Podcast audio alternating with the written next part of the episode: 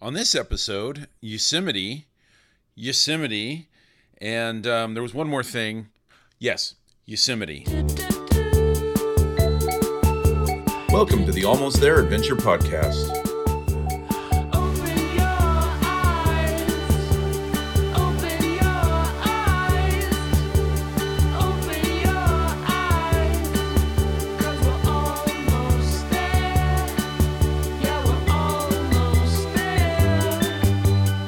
Hosts, Severia Tilden, Jeff Hester, and Jason Fitzpatrick.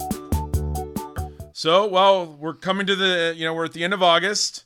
So, what has everyone been up to the last couple months? We haven't, uh, we haven't really caught up with each other even in real life about our adventures. And I know you've had a couple I've seen on Instagram. So, very, what do you tell us about your Sierra trip and anything else you've been up to? Yeah, so my big, just epic summer adventure, which was amazing, was we did the um, we did a girls trip.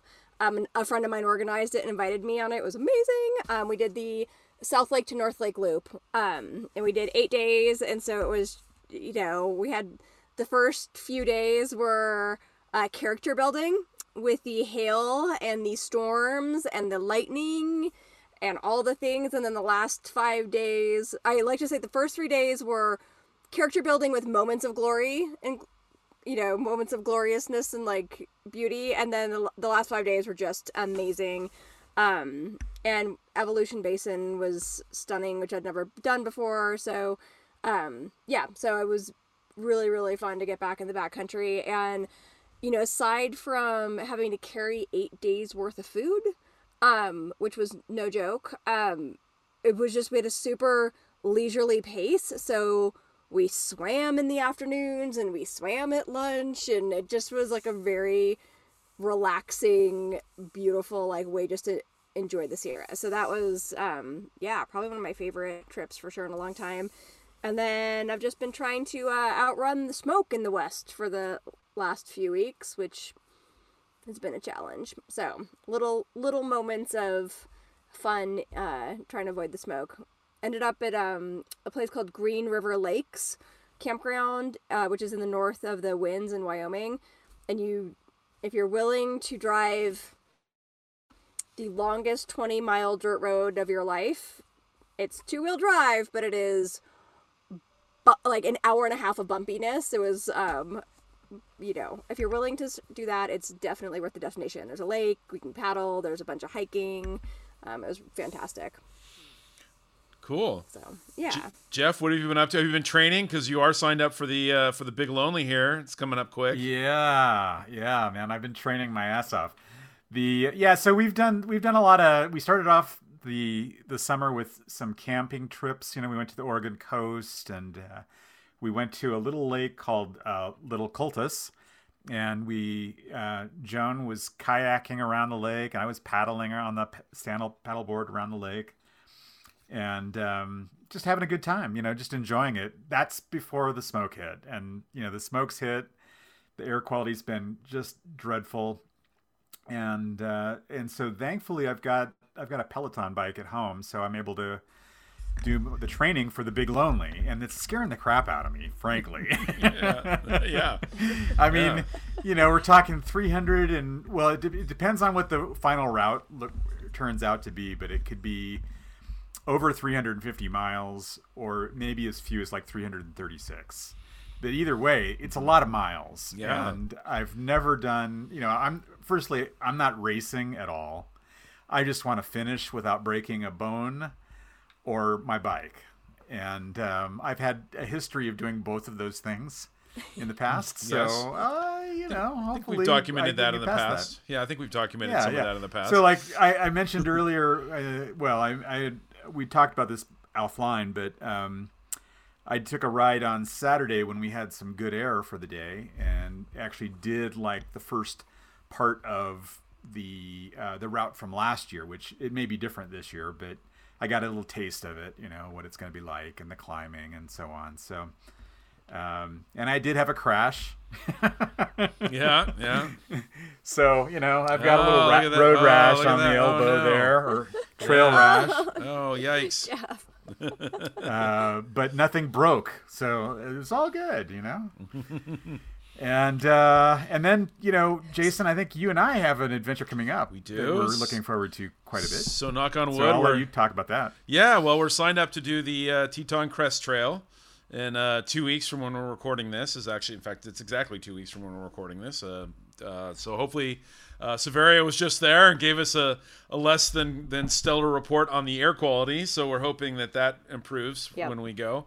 But yeah, that's been exciting. And again, Fingers I, crossed. yeah, I've had one day since uh, the Rainier trip. Uh, you know, I did. Well, I had a couple days up in the Sierra. We, I did uh, Langley with uh, with Legend, which was quite an experience. Um, it was supposed to be three days, and this is a public service announcement. They have changed the permitting system for the Sierra. You used to be able to get walk-ups. There are no more walk-ups.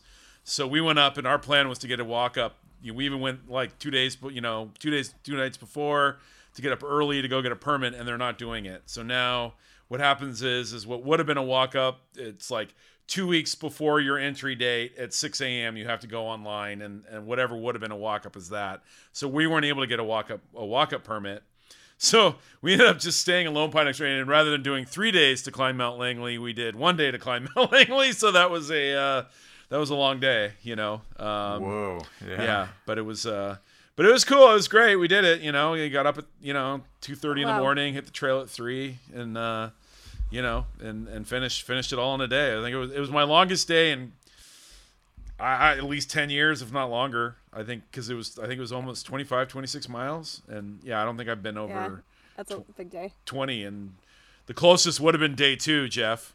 Um Yeah. which which what, what the three weeks ago Jeff and Derek and I were on our text chain trying to figure out how long day two was. Um, I think we landed on 18, like around 18, right? 18 and a half. So Something like that. yeah. So that was, but that was, that probably would have been the longest day in the last 10, 15 years other than this one. But, uh, you know, I was surprised at how crowded it was because I had done it in the late, you know, I think 98 or 99 and I saw like four people. And I mean, there were like 30 people at the summit when we got up there. I mean, it was crazy. It was, it was, you know, Yeah.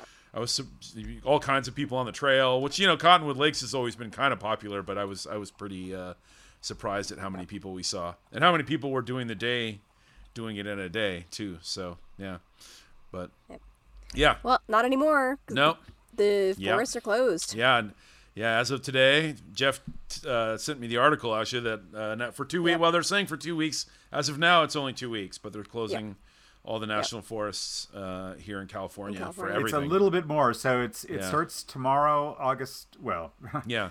it, it's yeah, it's going to be about two, a little over two weeks, seven se- till the seventeenth of September, and possibly Wow. longer. We'll see. You know, it depends on what happens. But um, the good thing to just be aware of is that you know if you want to get outside, there's still national parks, there's still state parks, there's regional parks, there's you know take advantage of some of the local things that you've got and. Um, and check online before you go just to make sure that everything's Yeah. still open because that's subject to change at any ti- point in time. Sure, and safe because obviously if it's on fire, you you, you don't want to. You don't want to be there. Yeah. Yeah, well, and sadly, right now, like they've just evacuated South Lake Tahoe today. I don't know if you saw that, Yeah. which is hard to believe. You know, so I think you know know a couple people there.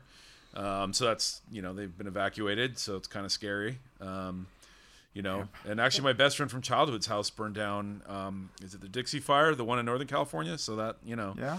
so it's pretty bad out there. it's pretty sad, you know. It's uh, and every year it's like this, you know. Every year more and more. I, you, you think, gosh, how much more can there be to burn? And apparently, every year there's the answer is a lot. So you know, very sad. So stay safe, everyone. Yeah. Mm-hmm. Stay. Yeah, especially as the summer's closing out. Definitely stay safe. yeah, Make good choices. Yeah, Don't Yeah. have that campfire. yeah. You know. Our guest tonight is uh, you might remember we we had him on about a, around a year ago, Scott Turner, and he teased a guidebook on Yosemite, but we actually talked to him last week. That book is now coming out, so uh, we'll kick that off. Here's our our session with uh, Scott Turner. Hey, welcome to the Almost There Adventure podcast. And today's show, we are, yeah, we have, I think, our first time repeat visitor, our repeat guest, uh, Scott Turner, uh, hiker and author, hiking guidebook author extraordinaire. And he's got a, a new book out, uh, coming out about Yosemite, which we're excited to talk about. We You teased us about this when we had you on back, I don't know, a year ago and uh, it seems like uh, you couldn't tell us because it was some top secret project, and you know we didn't want anyone. Nobody wanted anyone to know that there was a book being written about Yosemite for some reason. I know, I know. Yeah, we were we were just laughing about that. Like I'm just giving away some big secret. But yeah, the um, first first let me say like thank you so much for having me back on. I really enjoyed the conversation we had the last time, and I'm really glad we get a chance to do it again. Um, and I didn't know that you you haven't had a repeat visitor yet, so that's a that's a real honor. Well, it, it all depends on whether or not you count Derek. 'cause- Yeah, we yeah, don't- Derek's been Derek on a couple times, but But uh, yeah, but you know, sort of like as an adjunct, you know, Yes. guest. Mhm. yeah. I think you're our first, second featured episode. Like this is a featured episode. Yes. yeah, Derek had I- a I know. featured episode and then has like popped up like two or three times. yeah. He, You know. he gets the best supporting actor He- nomination. exactly, exactly. So you know, yeah, we don't even invite him; he just shows up. It's like so. if, as long as he brings burgers, that's okay. exactly, exactly. You hear Yeah, that, Derek? Bring go. burgers next time. Well, I mean, this is kind of exciting because again, you teased us last time, but you know, you had like an embargo and you weren't weren't allowed to talk about it. Um, so yeah, tell us about the book. This book is called Day Hiking Yosemite National Park. And I wrote it um, with uh, Mountaineers Books, who um, they actually published three of the other books that I, I recently wrote, and we talked about the last time. So those other three were called Hike the Parks, and they covered Joshua Tree, Zion Bryce Canyon, um, and Sequoia and Kings Canyon. So it is a full color hiking guide and it's uh, present. I know I'm showing it to you guys through Zoom, and you can't really see it on the audio feed, but it's a it's a pocket-sized book, so it's very portable and easy to carry around. It's got about 130 to 140 pictures, all full color, and it covers 90 different day hikes throughout Yosemite National Park and some hikes on the margins on both the west side and the east side, and then. Um, well, there was a kind of a challenging element of doing the actual project was that I was doing the last half of it during COVID, so I, I didn't get a chance to conclude everything. But I've also got detail. I've got some details and information on a number of backpacking routes in Yosemite in there, and I've covered some, uh, just some provided some basic information on other routes that I meant to hike, but because of COVID and wildfires couldn't get to. So it's it's um, very dense with information and um, you know it's, it was one of those things i had already covered so many really wonderful places including san diego county including places in the sierra and utah and um, you, somebody offers you a contract to write about the crown jewel of the american national park service you say yes Well, I think Yosemite has a you know a, a special place in all of our hearts. Uh, I know for me, I can rem- I still remember the first time I visited Yosemite as a teenager, and we drove through the tunnel uh, to the Valley View. You know that tunnel view, stopped there, and it just took my breath away, and it still does when I go through there. You know, and, and pull over. It's a touristy thing to do and take that same shot that everybody's taken a million times, probably in the last month, even, you know, but it's just stunning. And it's always a little bit different depending on the time of year and the weather and everything, where you are in life. So uh, I Mhm. think it's awesome. yeah no that, that's Yeah, a I'm real kinda- hollywood moment you're talking about Yeah. coming out of the tunnel Mhm. yeah I'm kind of a cynic about those things. I'm like, nah, like it's, that's where all the tourists go. And the first time I went, I, I started crying. Like it's literally because it's it's everything you think it's going to be and more. It's so it was it was I was very taken aback by how emotional I was by the view that everybody's seen. You've seen a million pictures. It's in every postcard and every guidebook, and it's still just as stunning. And even if you look at our website, almostthereadventurepodcast.com, the main featured photo is one that I took of Tunnel View, um, you know, in the storm. So that was, you know, after a snowstorm. Um, oh And- no, nice. So you were there right after it snowed and right So, after yeah, it cleared up? That was my, I, I might have told this before, so I apologize if this is a repeat, but that was my third attempt to get a shot like that there. Like I went for, I'd go there, be lot, you know, snowed in to the hotel, whatever, either a freezing cold tent in Curry Village or, you know, in like one of the hotels and, you know, hoping to get a shot like that. But there was like zero visibility uh, one time, you know, um, zero visibility, and the other time it was it didn't it didn't really snow enough. So it kind of snowed overnight. But by the time that it got light, you know, it was kind of mushy and wasn't like that. So that was my third attempt to get that to get that shot. So Scott, how did you choose the hikes for the book? So I did a number of things. This is typ typically what I do is I'll I'll take a look at some of the existing literature, and I'll you know like I mean in Yosemite there's certain ones that kind of choose themselves. I mean I'm not going to write a book about Yosemite and not put Half Dome in there. So some of them kind of choose themselves, but then I, I look at what's already out there and I take a look at how they portray it and how they route it, and I think, mm, well, do I like it that way? Do I want to do it my own way? and so some of it I make adjustments based on what seems to make the most sense from a like a enjoyment standpoint, from a difficulty standpoint. I spend a lot of time with the maps. So I, I got all the Nat Geo maps. There's one that covers the entire park, and then they divide it into quadrants, um, northeast, northwest, et cetera, et cetera. And so I would basically spend hours just staring at the map, you know, imagining where does this place go, where does this place go, can you make an interesting route to Eagle Peak by going this way versus this way? And, um, you know, I, I came up with a list of about 125 to 130 different possible iterations. And, you know, as I went along, I would hike something and be like, well, that sucked. Or I would hike something and be like, well, that was way better than I thought it was going to be. And so sometimes, like, trying a lot of stuff that isn't normally portrayed in different books gives you an opportunity to see a new angle to it. So, do you have a section in the book for trails that suck? Is that? um, well, they probably didn't make it into the book if they really sucked all that much. Um, oh, good to know. Good to know. well, it's it's um, you know, it's that's one of the interesting things about this particular book. This is the first one that I've ever done like this, where they actually ask for a subjective rating. And I've studiously avoided subjective ratings for a long time when describing trails because my my personal preferences are not the same as other people's personal preferences, and so therefore, how am I to objectively be subjective? Um, but there are there are certain there are certain qualities that you know like some some things it was just like yeah that's not going into the book because it was just I if I didn't enjoy it, other people probably aren't either. Um, so there are some trails in there though that have a lot of challenges to them but because there was something that i found worthwhile about the hike i was like okay i can put this in there even though this was kind of a pain in the ass in some places but the reward was worth it So just out of curiosity, you know, and, and you know, this no one will hear this, but I just want to. Did you sandbag any of those those subjective ratings just to keep a place hidden? Go like, you know, don't go here, whatever you do.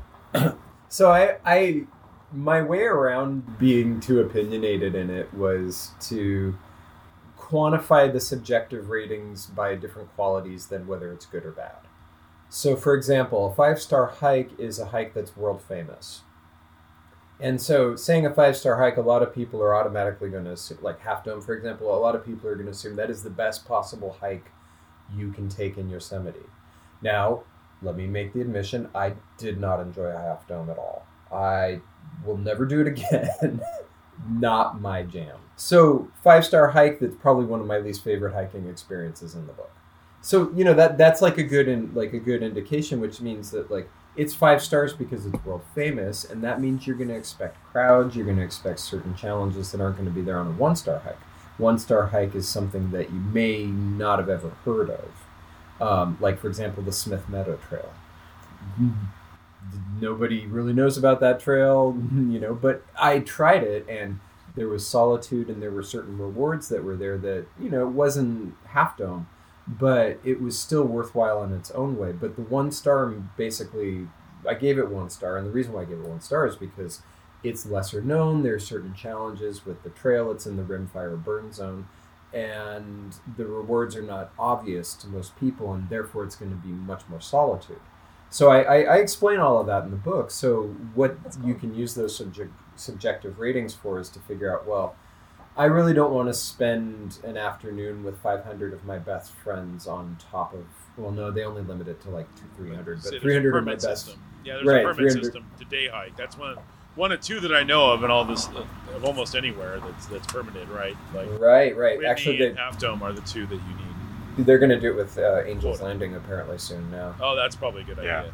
yeah. It is a really With good all that idea. exposure. Yeah, it's a really good idea. But um, but you know, with Half Dome, like it's going to be an ordeal just to get the permit. So Scott, you were saying how you know your your reviews are subjective because they specifically asked you to be subjective for the book, which is new because you tried to be as objective as possible. I'm super intrigued by your rating system. I think it's really great. So in your subjectivity, so if there's like a world class hike like Half Dome, as you mentioned, that's world class, but you didn't enjoy the experience, did you share? Even though you rated it a five, did you share your honest opinion about it?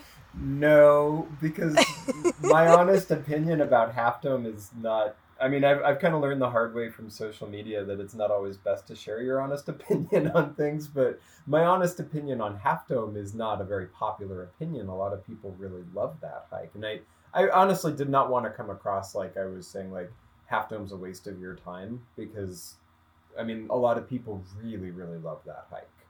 Um, I'm not one of them, but that doesn't mean I should do anything to try to bias anybody's opinion. That that's why I've always stayed away from the subjective ratings because I don't want to bias anybody's opinion about a specific hike. Just because I feel a way about it doesn't mean that I should like do anything to color anybody's experience. So, you know, a lot of a, a lot of times when I actually write it, I'm trying to be as neutral and objective about it as possible. Now, just let me let me give, let me just go on a little bit of a tangent here to hopefully explain a little bit about what I mean by the subjectivity. So my, the original way that I wrote this, and I took it out because I knew I was probably going to get in trouble with copyright issues, is I, I compared the rating system to the way we look at Led Zeppelin songs. So if you look through the Led Zeppelin, I, I know if you look through the Led Zeppelin catalog, what's the what's the first song that comes to mind? Stairway to Stairway to Heaven. Heaven. Right. Yeah. Right. So that's that's Half Dome, right? Yeah. It's a great song. Everybody knows Stairway. It's it's always number one when you look at the top 500 rock songs of all time. But then you start going through the ca- the catalog. What's like a four star Zeppelin song? Maybe it's like the Rain Black Dog. Black Dog. Um, then you get to like a three star Zeppelin song. It's maybe it's one of the deeper cuts from like you know Houses of the 3 Holy kind of thing, or yeah. yeah, or exactly. since I've been loving you, or Yeah. something like that. And then you get to cut number two, and you're like, okay, like maybe that's like uh like um God, I'm I'm blanking on my Led Zeppelin knowledge, but maybe that's like a um, Lemon Song, or you know, like one of the songs that like you like it when it comes on, but you don't you don't go straight to that when you're going into Spotify.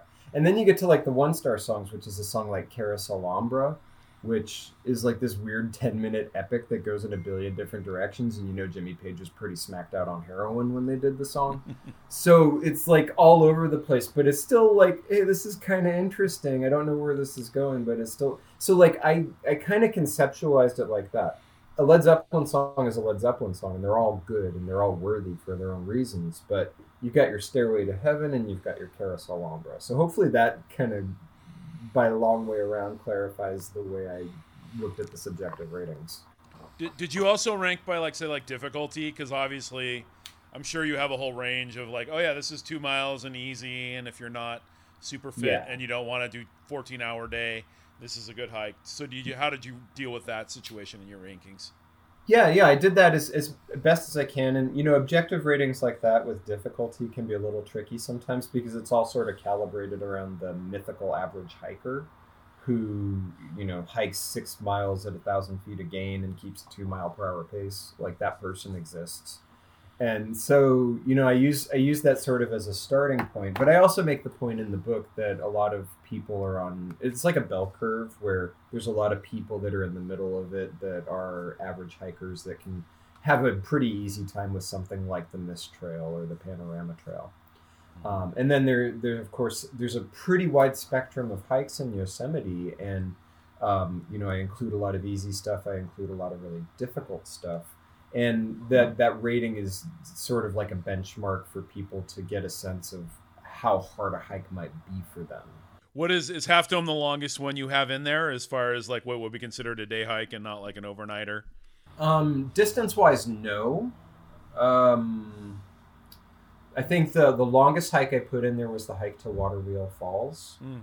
which is I think it's about an 18 mile hike. Yeah, well, that's it's a back where it's a uh, what do you call it a uh, backward. I mean, down and then back up too. So yes, uh, yes. reverse, reverse. Yeah, w- what goes Yeah. down must come back up again. It is neat though. That is a neat, uh, a really neat feature.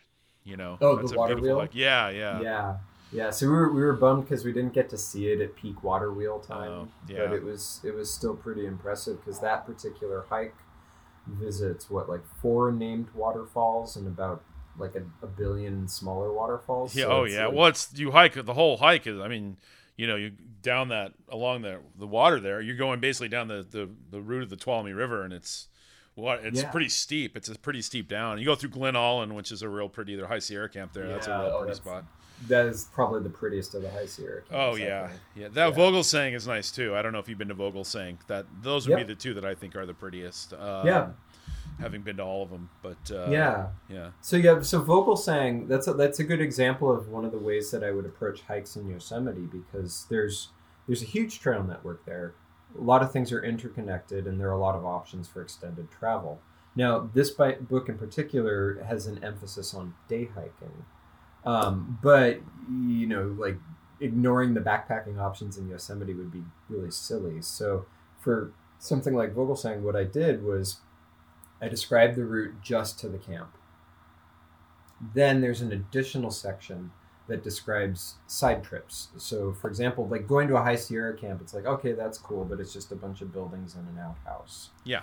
Now, from Vogelsang, one of the things that makes it such a great destination is that you can go to the east and there's Evelyn Lake. Or you can go to the south and there's Vogelsang Lake Pass, and yeah. Vogelsang Peak Yeah. You can go to the west and that'll take you out to um, eventually you'll get to merced lake if you go that way.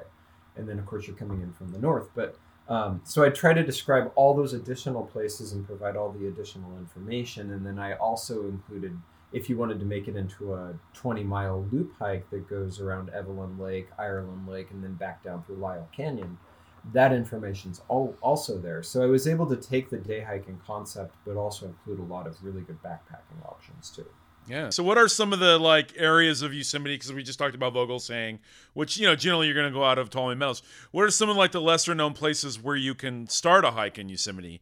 Like in the north, like out of Sonora Pass. Did you do anything kind of starting up around the Sonora Pass area, or anything like out of like like I- Hoover Wilderness yeah. area? Any of those kind of? I really wanted to do that, um, but it, it became one of these challenges where you know there's there's a good 75 obvious hikes in Yosemite that are all from well-established trailheads that are road adjacent within Yeah. the park.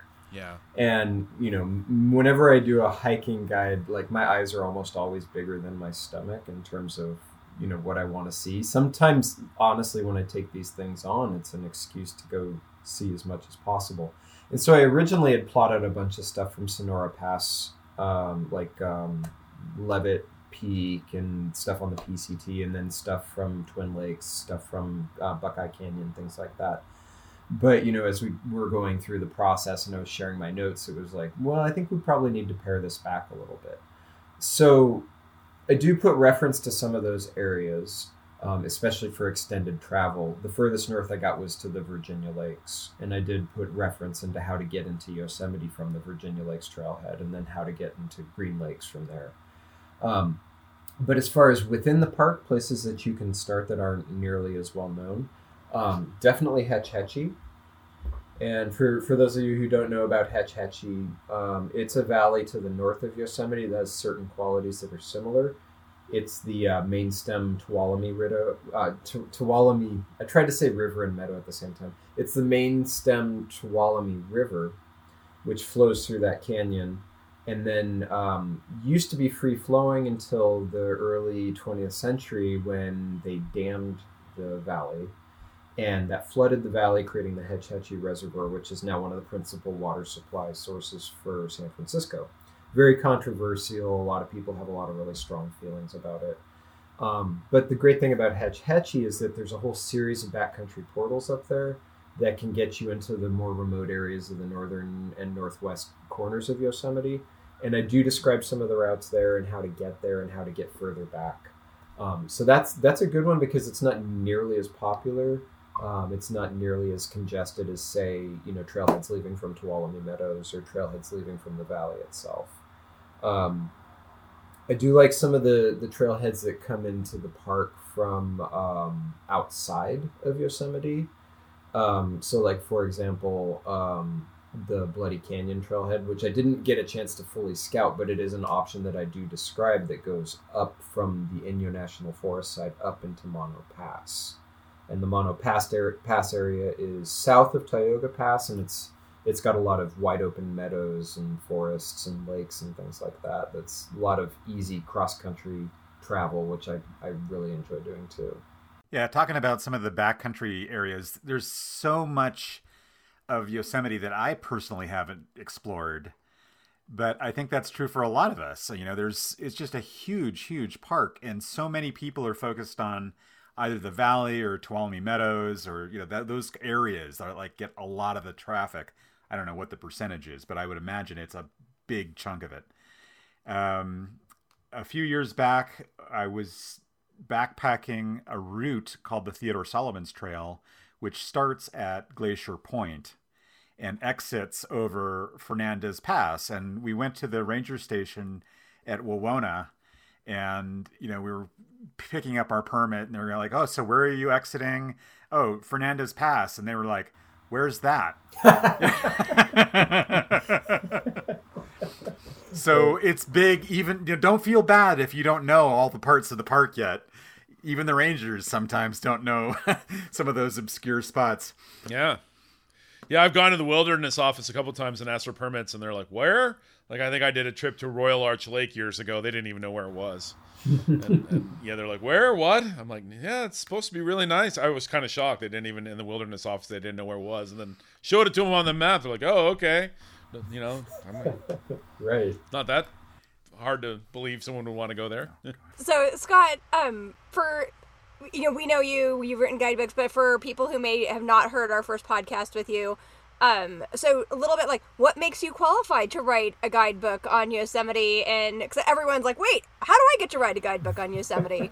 so uh, I was like, what what makes you qualified? And you know, did you have a previous relationship with mountaineers? And tell us a little bit about sort of what led you to getting what I would probably say most people would think would be a dream job. Yeah. Um, I so I've written four books before I got to this point, and then of course I had also spent a long time writing for Modern Hiker. So I've I've contributed quite a lot to Modern Hiker, about 300 different trail descriptions. Um, I revised and updated. We talked about this last time, but I'll re- re- review it. I revised and updated uh, Afoot and Afield San Diego County, which was uh, for those who aren't familiar with that one. It's a regional comprehensive hiking guide that covers the entirety of San Diego County. It had been around for a good 30 years, and it, the previous author had passed away, and I took it over and assumed stewardship of it. And then from that point on, um, what had happened was they were looking for authors to start writing for a new series that they had called Hike the Parks, which are smaller pocket sized guides covering some of the different national parks. They've got Redwood, they've got the three I did, which I've already mentioned um, Joshua Tree, Zion, Sequoia, Kings Canyon. They also have one for Acadia National Park, and now they've got one coming out for Rocky Mountain. So they're these pocket sized guides. And they, um, I originally had pitched them on a full size guide for Sequoia and Kings Canyon. So they already knew of me and uh, my friends that also write for Modern Hiker, Casey Schreiner and, Sant- and Shawnté Salabert they had written previous books for mountaineers, and Shawnté had actually recommended me for the Hike the Parks series. So I wrote those three books for them, and they they were happy with what I did.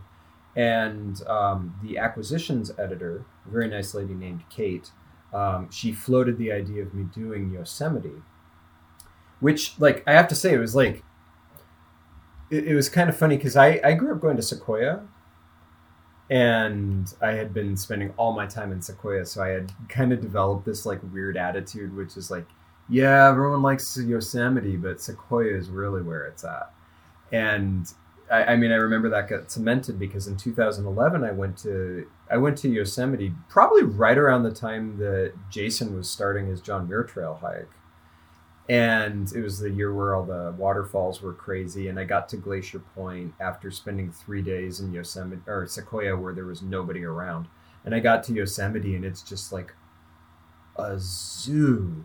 like what have i done you know like i got there and from that point on like i had like a block against yosemite and you know like kate had sort of you know made the case like this is you know this is a good thing to do you know write write about yosemite and my wife had also supported it.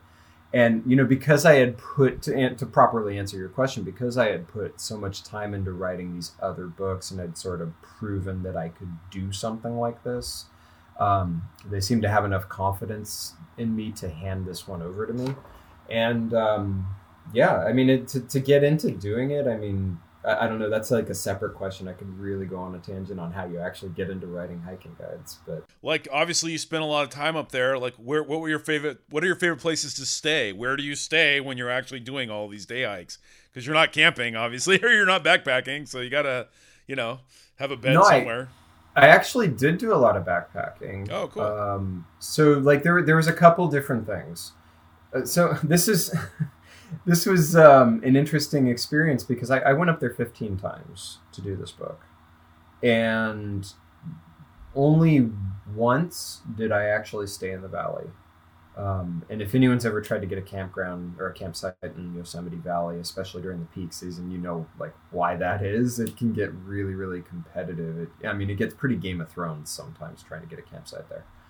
But um, if I was coming into the east side, there's a series of national forest campsites along Tioga Road, and two of my favorite were uh, were Lee Vining Camp, Lee Vining Canyon Campground, which is just west from the town of Lee Vining. So it's really close to the um, Whoa Nellie Deli, which has fabulous food. Sure. So that was that was a really great place to stay because not only was I close enough to reception that I could call my wife and son in the evenings after I was done, but the pizza and the coffee and some of the entrees at the Whoa Nellie Deli were pretty fantastic. fish tacos. Just, just Yeah, yeah. I got hung up on the pizza, so I never really made it to the fish tacos. But um, maybe when I do the revisions on the next edition, maybe. Well, well, no one bel no one believes it because it's a gas station, you know, on Right. the e- eastern Sierra, you know, way away from the ocean. But the fish tacos are actually quite good. I I have no trouble believing that Yeah. because I I mean I saw some of the fish tacos and I like there were a couple times where I was like why am I getting the pizza again but the the pizza's really good too so so like I would stay there and there's another campground that's up the canyon from that spot which is called Ellery Lake Campground and it's Ellery Lake's near two other different campgrounds there's Tioga Lake Campground and there's Junction Campground and for some reason, I always have really good lake at Ellery Lake because it's a walk-in campsite. There's no reservations there, and if you time it right, you get there really, really early. You can usually get some kind of campsite, and it's a very quiet place, even though it's right off a Tioga Road. Um, if I was going on to the west side, if it was wintertime, I would stay at the Cedar Lodge because the rates are usually pretty cheap in the winter, and it's really cold. But when COVID hit, what I learned was that you can stay at one of the backcountry campsites the night before and the night after your backpacking trip. So the strategy I adopted once COVID hit, because they were limiting who could get in there, was I picked a, I got a random trailhead permit for something that I knew I needed to hike, but I knew it wasn't going to be very popular. And so I set that for Saturday. And then I got there Friday, stayed at the backpacker campground, did the overnight hike on Saturday, stayed at the backpacker campground again on Sunday, and it gave me two nights at um, like a nearby backpacker campground, which they have three of them, one in Tuolumne, one at Yosemite Valley, one at Hetch Hetchy. And that was kind of my workaround trying to get, you know, one of the hotly contested, you know, car camping sites. Brilliant. I feel like I just let out of like a really big secret. Yeah, I might cut that. I, I, I might cut that. Yeah, That's an old trick, by the way. That's, Every, that's everyone's s- scribbling Yeah. down furiously. Yeah. that, that's an OG Yeah. trick. Trust me. I, yeah, yeah. I'm not going to uh, admit Well, to mean, having we- done we- that in the past, but let's let's just you know I'll leave it open that maybe I've done that in the past. well that it was i don't know if you want to keep this i don't know if you want to keep this in but i just want to share that was actually one of the most wonderful experiences of the whole trip was i went there like two days after the park reopened following the covid closures and so they were restricting who could get in there i was one of the first people into the actual valley and so I had a overnight permit for what was it, the Smith Meadow Trail.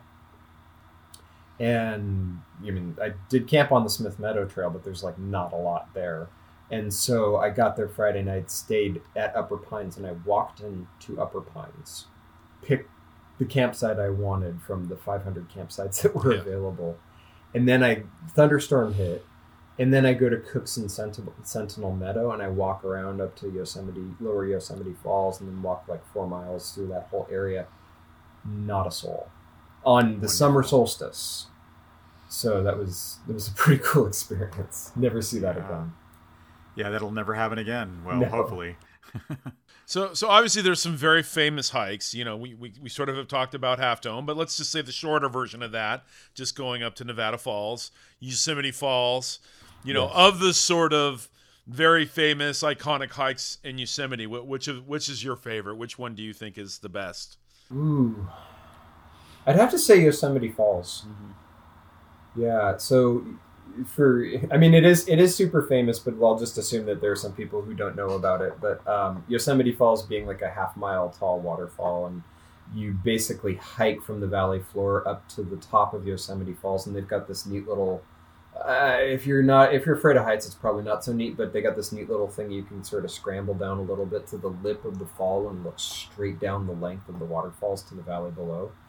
Um, that combined with the optional hike up to Eagle, no, not well Eagle Peak, yes, but that's much harder. Um, but up to Yosemite Point, which is to the east of the falls, I'd say of the really famous, you know, four to five star hikes, I'd say that was probably my favorite.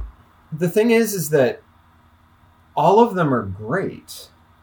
They're all they were all amazing. I mean, I, I didn't like Half Dome just because it was slippery and I don't really love heights too much, and I just was a lot of people and it was kind of a bad vibe that day. But the um like the Mist Trail was amazing. The Yosemite Falls hike was amazing. Taft Point was amazing. And I think a lot of what really helped the experience for me is that I was able to choose times and choose um, different periods when there weren't going to be that many people around.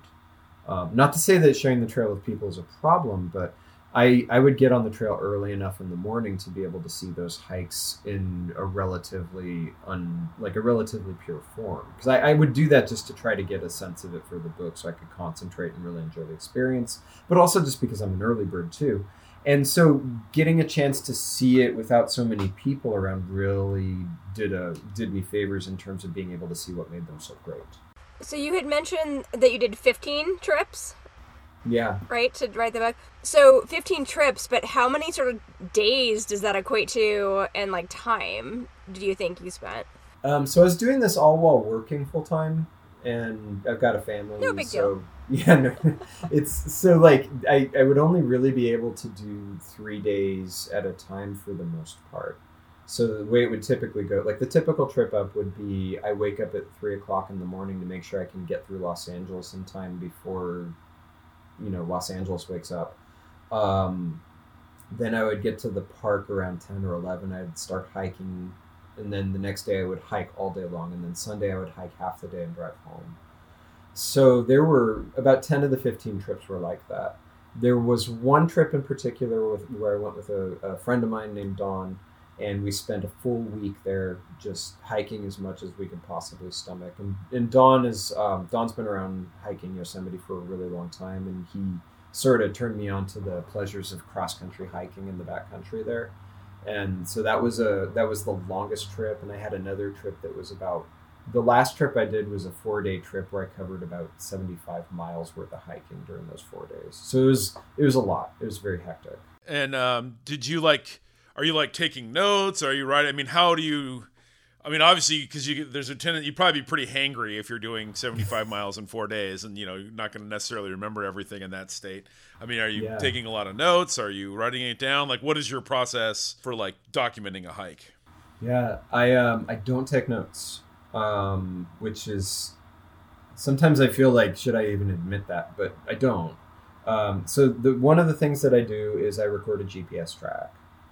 And uh, for for those of your listeners who don't know about this, um, I'm assuming a lot of them do, but if you don't, there's a website called caltopo.com, And what caltopo.com basically is is they've scanned um, basically every USGS topo map. They're all older topos, but they're still good. All the USGS topo maps and superimposed it over all the GPS co- coordinates. So what you see on CalTopo is the topo map synced up to its appropriate GPS coordinates. So if you open it up, you can you can pull up all this information and you can study the topo. You can print out customized topos. They have another feature that is the GPS track overlay. So what I would do is I would turn the GPS track overlay, which is crowdsourced GPS tracks covering, I'd say like 80 to 85% of all the trails in most of the popular places. And then I would upload my own trail, uh, my own trail recording. And I would use the information that it provides because it'll give you mileage, it'll give you elevation, it will give you all these other pieces of information that you could use. And i would extrapolate all the needed data like all the point to point data. Like it is it is half a mile to the junction and then you turn right and go for another seven tenths of a mile type stuff. Um, so because i would take the recording i could then plug that in and get all that necessary data later. I would also take a lot of pictures. So a lot of the pictures were just documentary type of pictures. Like here's a trail sign that says this is the name of this trail and this is where this goes and stuff like that. But then there were a lot of tr- pictures that i was taking for aesthetic purposes. Because you know yosemite is an extremely photogenic place and i was trying to get as many good quality pictures for the book as i could. So it served both as like this is the fuel for the actual book and this is documentary information that i can refer back to later um, like what what kind of trees were on the Pohono Trail, for example. Um, you know, like what trail junction is at the the junction to Empire Meadows or whatever place I was exploring. So all of that sort of freed me up to just experience the hike like I was any other person.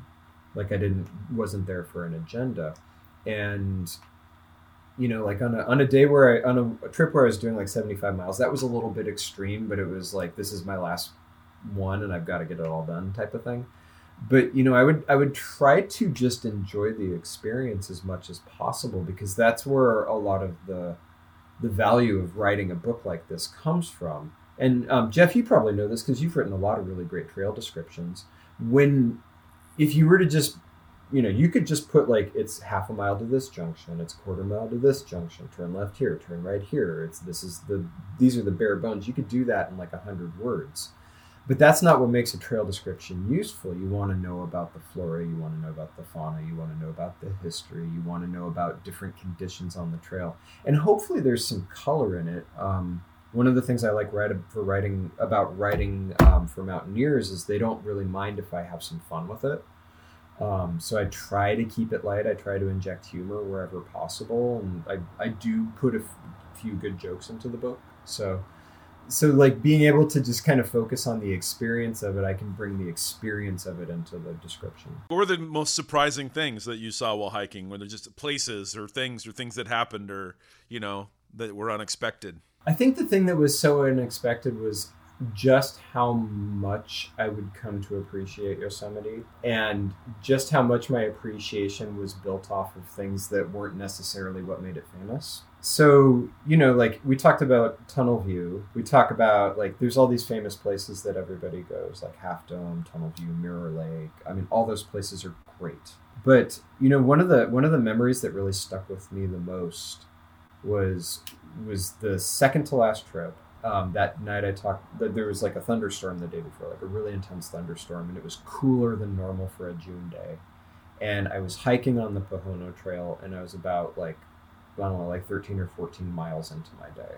And it was evening, the sun was starting to sink low, and I was just kind of plugging along, keeping a good steady pace, and everything was just like, this has been like this forever. It's been like this for like thousands and thousands of years.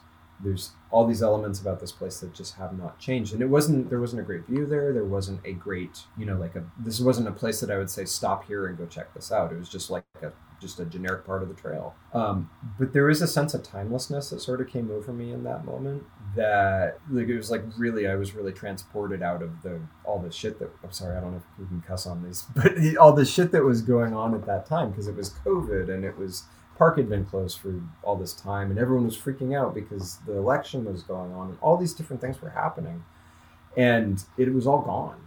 It was just me and the trail and some corn lilies and some cooler than average temperatures, and that that I think was one of the most magical things about it because you know Yosemite's reputation is this really crowded place that's got a billion people, and to have found that so easily and so readily, and to have tapped into it was probably something that I wasn't quite expecting would happen. Yeah, I love those moments. And uh, as you said, it's a timeless sort of experience because you could have been, you know, transported, you know, one to 10 centuries ago, and that experience would have been almost the same, you know, just the, the flowers, the fauna, the views, the, the smell of the air, you know, all of that. And uh, I think that's a really magical experience and something that everyone should have a chance to enjoy. I, I think too, you know, everyone's sort of just imagine Yosemite and all they think about is the valley. And, you know, the valley is big and it's a big part of it, but that is a vast park.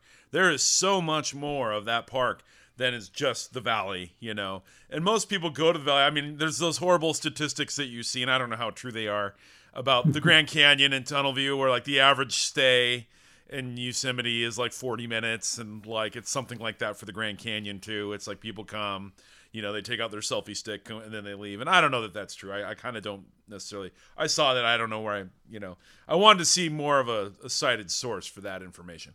But you know, I mean, you know, the idea that the valley and the valley does have it gets too crowded, it gets traffic jams, it gets mm-hmm. whatever. So you know that is true. But man, I mean, the north of that park, you go north of 120, and it's like you know, I the couple trips I've done up there, even like I've done a, I went to like Young's Young Young Lakes, you know, and out Oh, that's a gorgeous place. beautiful place, pretty easy hike, nice overnighter. I mean, we maybe saw four people, and this was midsummer on a weekend, you know.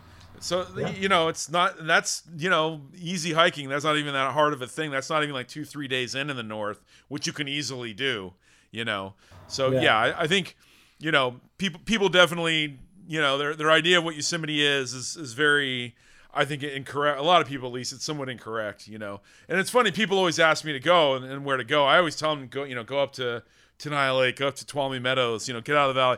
Most of them don't do it, so it's like I always ask them, "Did you go?" They're like, "Oh no, we just stayed in the valley." It's like, all right. I mean, the valley's nice. It's not like it's not pretty, but you know, Yeah. um, you know, they're, But you know, even even with the valley, you know, that's it's obviously if you show up at the valley at twelve o'clock on July fourth, you're gonna have.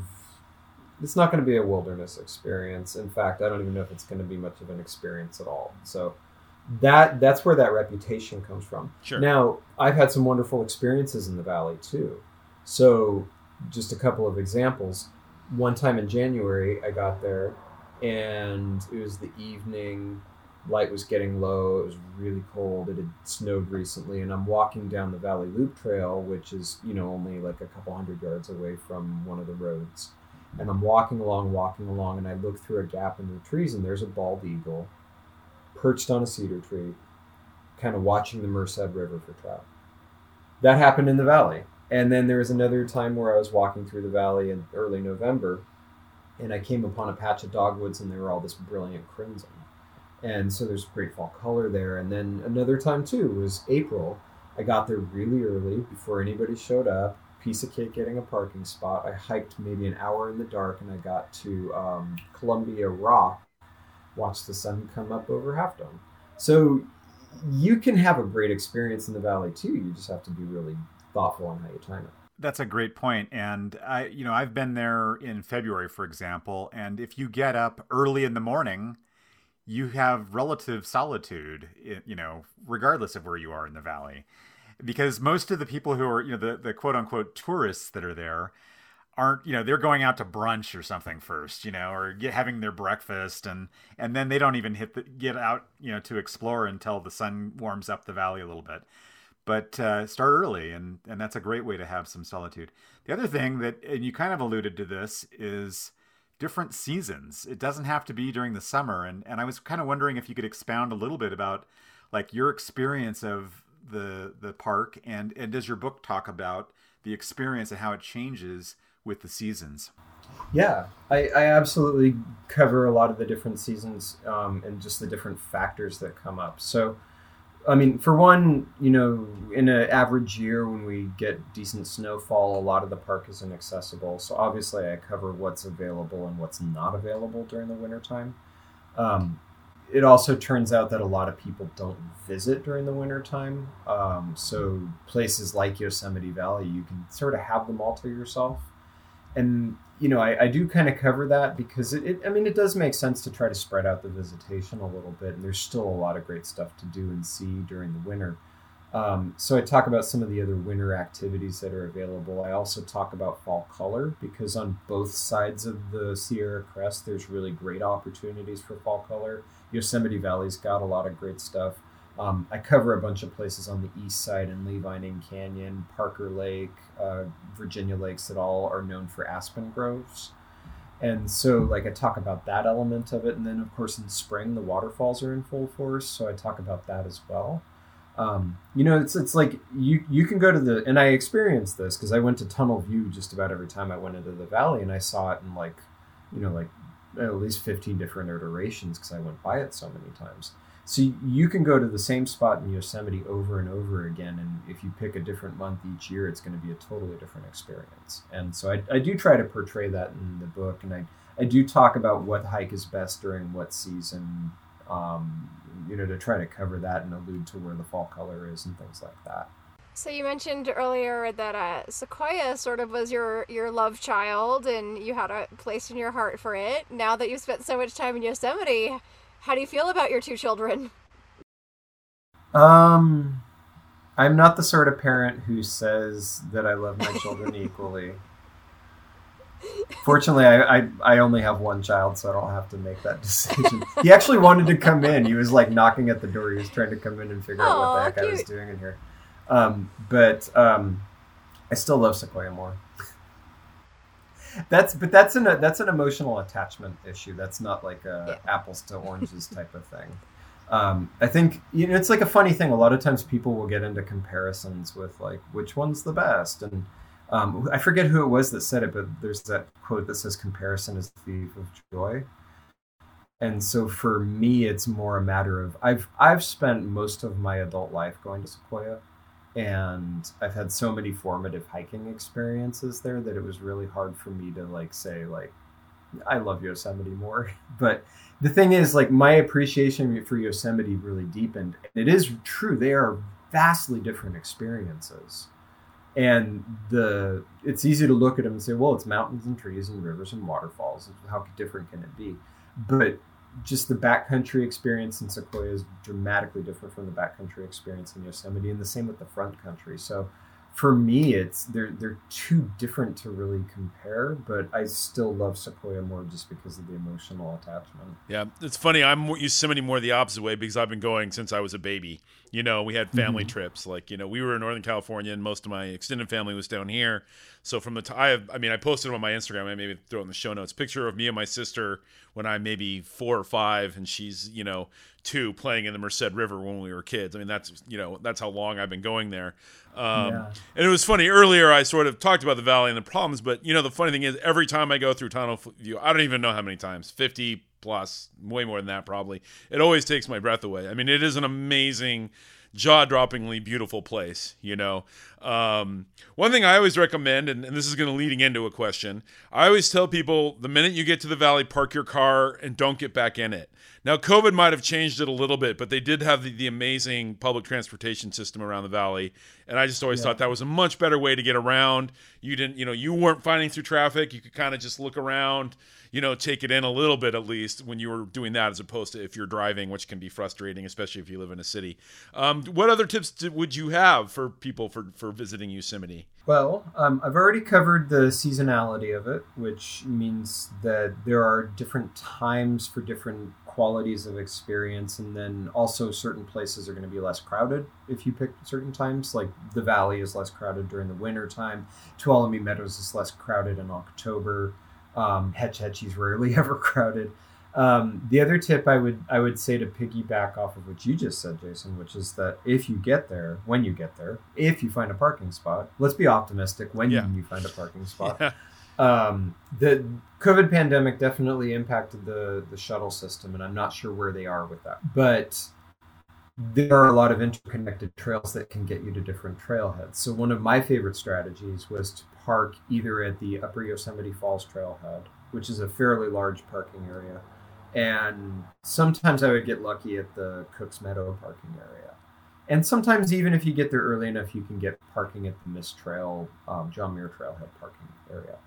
And so once I would park, even though it would mean a lot of extra walking during the day, if I parked at like Cook's Meadow, it's not that far to get to the four mile trail. Or if I parked at Upper Yosemite Falls, it, it was really not that much further to get to Mirror Lake. Um, or at the Mist Trail, wasn't that much further to go to, you know, do the Valley Loop Trail, which, you know, the Valley Loop Trail does go right by that. So it does mean extra walking, but their trail network is set up that you can basically walk to anything you want to get to. So once you get the parking spot, it's it's you know it's kind of like finding a parking spot in Santa Monica. Once you get that parking spot, you don't want to give it up. You want to try to hang on to it as long as possible. So yeah, walking along as much as possible is okay, especially if the shuttles aren't running. The other thing I would recommend too is provided the shuttles are running, and let's assume that at some point they are running consistently, is that you can do the YARTS, the Yosemite Area Rapid Transit System, that can bus you in from any of the bigger cities, uh, Mammoth, Merced, uh, Modesto, all those different towns that are on the outskirts can bus you in, so you don't even have to drive in the park. Um, there's some great inter park options. Um, some of them are run by the park, some of them are run by Aramark, which is the subsidiary that does all the additional stuff for the park. And so, for example, there's a shuttle that'll take you up to Glacier Point, and once you get to Glacier Point, you can hike back down, so you don't have to go up and down Four Mile Trail or Panorama Trail. They also have one that'll take you from the valley up to to Tuolumne to Tuolumne Meadows and some of the trailheads like the Clouds Rest, Sunrise Lakes Trailhead, Tenaya Lake, um, Cathedral Lakes, etc. So you can do these really fun one-way trips from the higher elevations to the lower elevations. So the mass transit options there are really great because they do open up all these really interesting experiences, and sometimes I will allude to those in the book so that you get an idea of what's possible. One of my favorite day hikes I ever did actually was taking the, the shuttle from the valley up to uh, Glacier Point and doing the panorama trail down down you know then down the Mist Trail. That's Yeah, one of my a- favorite that's days a of really hiking. pretty- And it's it's a long down. it's mostly there's a little up, but it's almost all down. So you know it's a long hike mileage wise, but it's not as you know not as uh, uh, strenuous as some of the other ones. It's it's a bit of a knee bang. it is. It is. yeah, but you know, actually, that's a the, the glacier that glacier point thing you're talking about. That I don't know if I'm giving away another secret by saying this, but when I did Half Dome, I did not come up from Happy Isles because I had already done uh, the Mist Trail all the way up to Yosemite Valley, Little Yosemite Valley, like mm, the year before, and I just was thinking, like, you know, I'm not. I'm feeling kind of lazy. I don't know if I really want to do all that uphill again. So when I got my permit, I got an overnight permit coming out of Glacier Point. And when you do an overnight permit, if you're passing by Half Dome, you can also apply to get the additional Half Dome permit. So I actually got a walk-up permit for Glacier Point because I just figured, what the heck, I'm here, I might as well try it. I got the walk-up permit.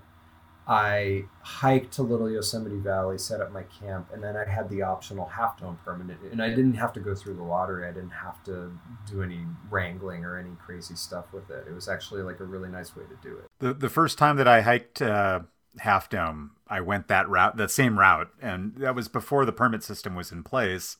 But um, started at Glacier Point, you know, took the shuttle up there, and then hiked down to Little Yosemite Valley, set up my tents and all that, and then the next day actually hiked, you know, started early and and hiked Half Dome, and it makes it a lot more manageable and a lot less crowded too.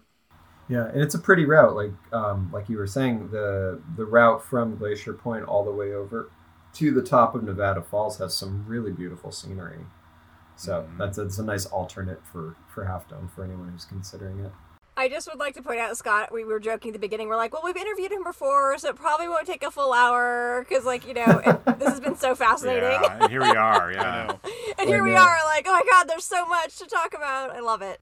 I know, no, I could I could obviously keep going talking about Yosemite because like I had I had a lot of um, a lot of great experiences. Do, do you mind if I just share like the really embarrassing story because I feel like it's always No, helpful. that's to, like, great. Yeah. You know, to laugh at We, yourself. we with love it. we love it when Yeah. you show you know Yeah. lift up your skirt and Yeah. let us see the embarrassing bits. So go ahead. So I'll just I'll just tell like one last story. and We can kind of leave it here so everyone can have a good laugh at me.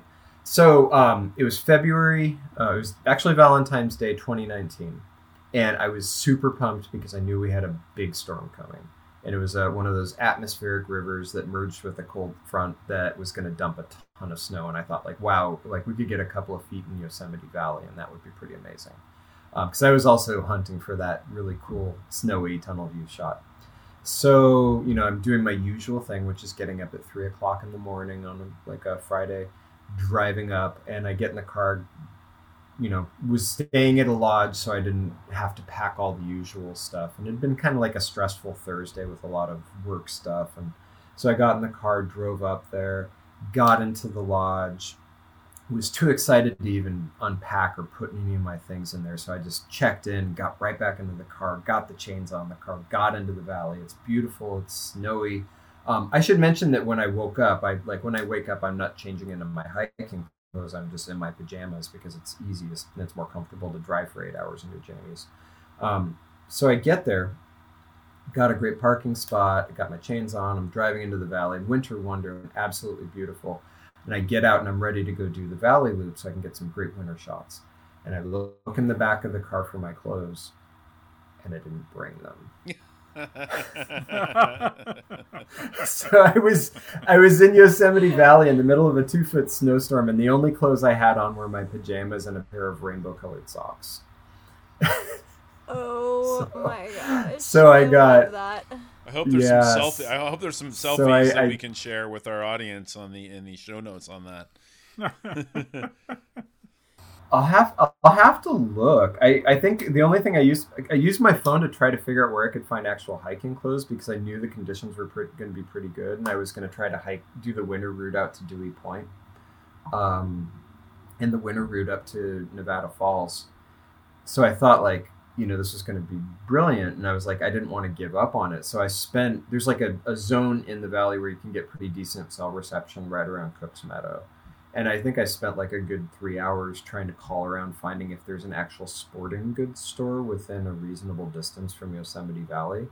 It turns out there are no sporting goods stores within reasonable distance from Yosemite Valley, and the one outfitter that they had in the valley was crushed by a fallen tree. Oh, that the So- Curry Village? The Curry Village one? it was just Yeah. kind of like, okay, okay. Yeah, there was the one over by Curry Village. Yeah. A tree fell on it. I was just gonna say you probably could have too gone there, but by again, snow. So I it know was- it's open year round, but I didn't know if that you know sometimes it's like reduced hours or sometimes yeah, like you said, there's a rock slide or the road is closed tree- and you, yeah, tree- tree fell and fallen crushed tree it. reduced fall. hours. Yeah.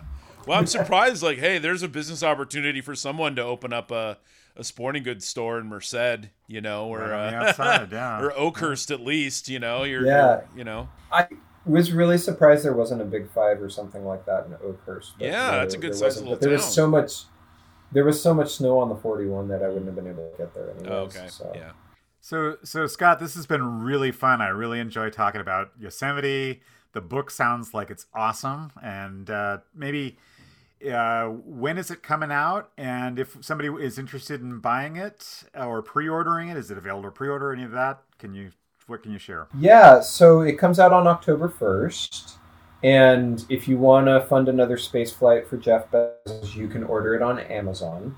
Um, it's also available through the Mountaineers Books website. So if you don't want to fund any more space trips, you can go to the Mountaineers um, Mountaineers Books, not Mountaineers.org. They're two separate entities. Uh, but the Mountaineers Books website, if you search Day Hiking Yosemite National Park, that's available there. And then um, I imagine that it's probably going to be available at local retailers. Like all the other books I've written are available at regional, like the local REIs, and hopefully we'll be able to do some an in-person events when the time comes around. Uh, maybe some virtual events. When I do those, I usually sell them directly to people, which is fun because I'll ship it to you and I'll personalize it and sign it and you know say something goofy if you want me to. Great. Well, we'll put the link to the Mountaineers in the show notes, but not not Jeff Bezos's uh, rocket. pe- no penis rocket. exactly. Exactly. Well, thanks, Scott. This has been amazing. Again, we went way longer than we sort of thought. So, but it's been, been so exciting. That's that's Yosemite, right? The power of Yosemite. Yeah, and it's it's also like I got to say it's been really enjoyable talking with you guys too. I think some of it's just it's just nice when a bunch of seasoned hikers get together and shoot the shit. So that really glad you guys had me back on. I'm really grateful. That's Great. that's the whole reason this podcast exists is Yeah. just for us to get together shoot and the Yeah. shit. yeah. People are I like, feel what like are that you is talking a, that's a perfect Yeah. reason to have one. Well, that's going to do it for us. Please make sure to subscribe to us wherever you get your podcasts and follow us on social media. On Instagram at almost there underscore AP or the Almost There Adventure Podcast on Facebook. You can find Severia at Adventure Us Women, that's Adventure US Women, Jeff at the SoCal Hiker, or me at the Muir Project. Our title track, Almost There, is performed by Opus Orange and is provided courtesy of eMoto. For more about this episode and all of our others, make sure to check out the show notes on our website, almostthereadventurepodcast.com.